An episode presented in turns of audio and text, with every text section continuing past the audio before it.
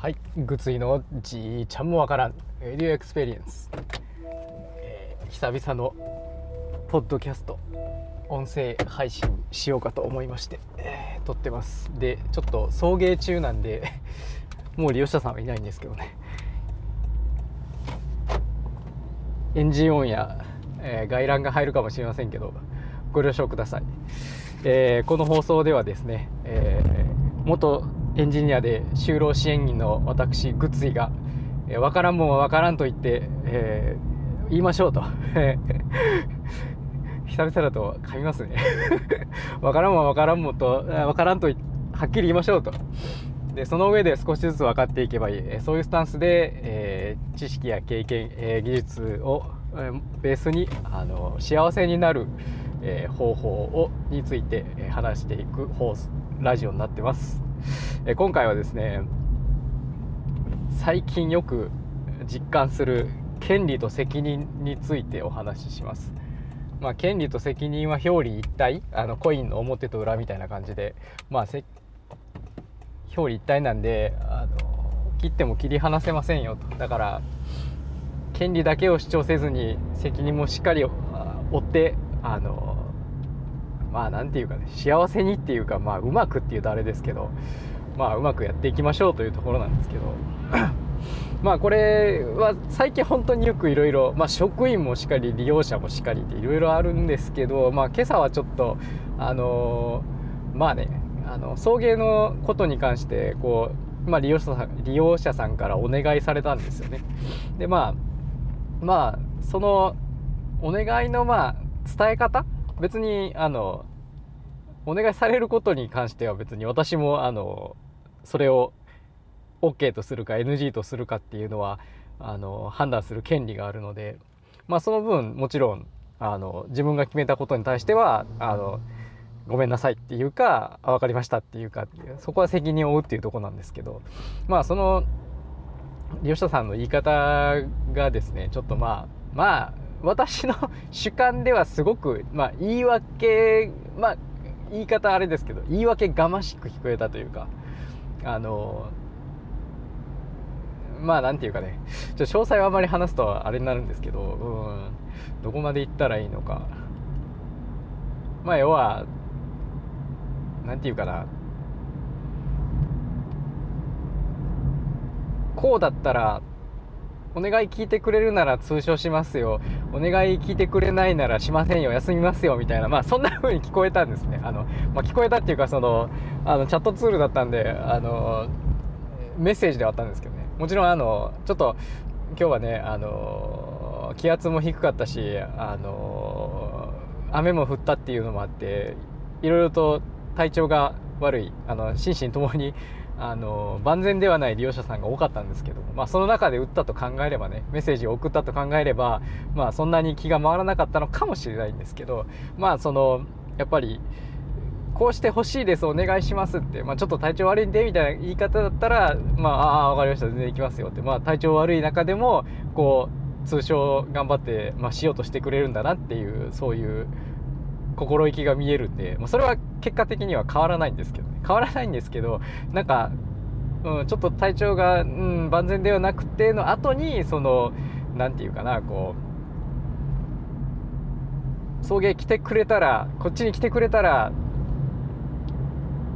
通所しますよ。そうじゃなかったら休みますよみたいな。もうまあ私としては職員としてはですよね。もう迎えに行かざるを得ないわけですよ。別にそれは断ってもいいんですけど当然あの運営のことを考えればあの一人でもね多く通所してもらう方がいいんでねこれはあの紛れもない事実で。だからこそその何て言うかな。やろうとしてることは変わらないのにその自分がまあ迷惑をかけてるっていうほどじゃないけども迷惑かけてるっますよっていうでもお願いしますっていうその責任を持たずにあのここういうふうにしてほしいですっていう権利を訴えたように 私にはまあ見えたのでちょっとあって思って、まあ、ちょっと軽くその伝え方に改善点はありますねっていうことはお伝えしたんですけどまあ詳細はもう話してないです。あの本人のねあんまり調子も良くない時なんで特に話はしないしまあ望まれない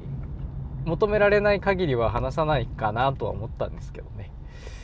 まあそれをこうラジオでポッドキャストで話そうかなと思ったのでこう撮ってみましたと。今前の方がすごく変なところで 止まっていらっしゃるんですけど何なんでしょうねこれ毎回。まあそういうわけであの権利と責任っていうのはね本当バランスよくこうこれを持っていくととてもその何て言うかね人にやっぱり物も頼みやすいしこう、まあ、特に業務上ですごくうまくいきやすいですね。あのこの話でよく出てくるのがうん、まあ、優れたというか突出した科学技術、うん、っていうのは結構人間の権利を権利は得られるけど責任がその人の範囲を超えてしまうなっていうのを思うんですよ。一番代表的なのが車、まあ、まさにこうやって送迎車としてね 車乗ってるわけなんですけどあの 車ってまあ当然あの高知県のねこんな田舎ではねあの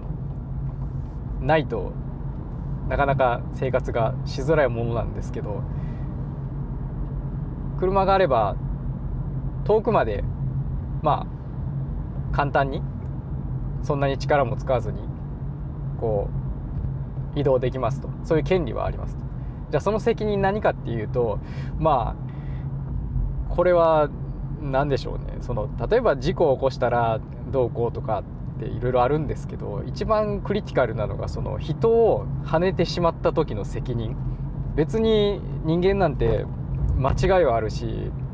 誰でもこう気をつけてても、まあ、あるいはね相手がぶつかってくるかもしれないし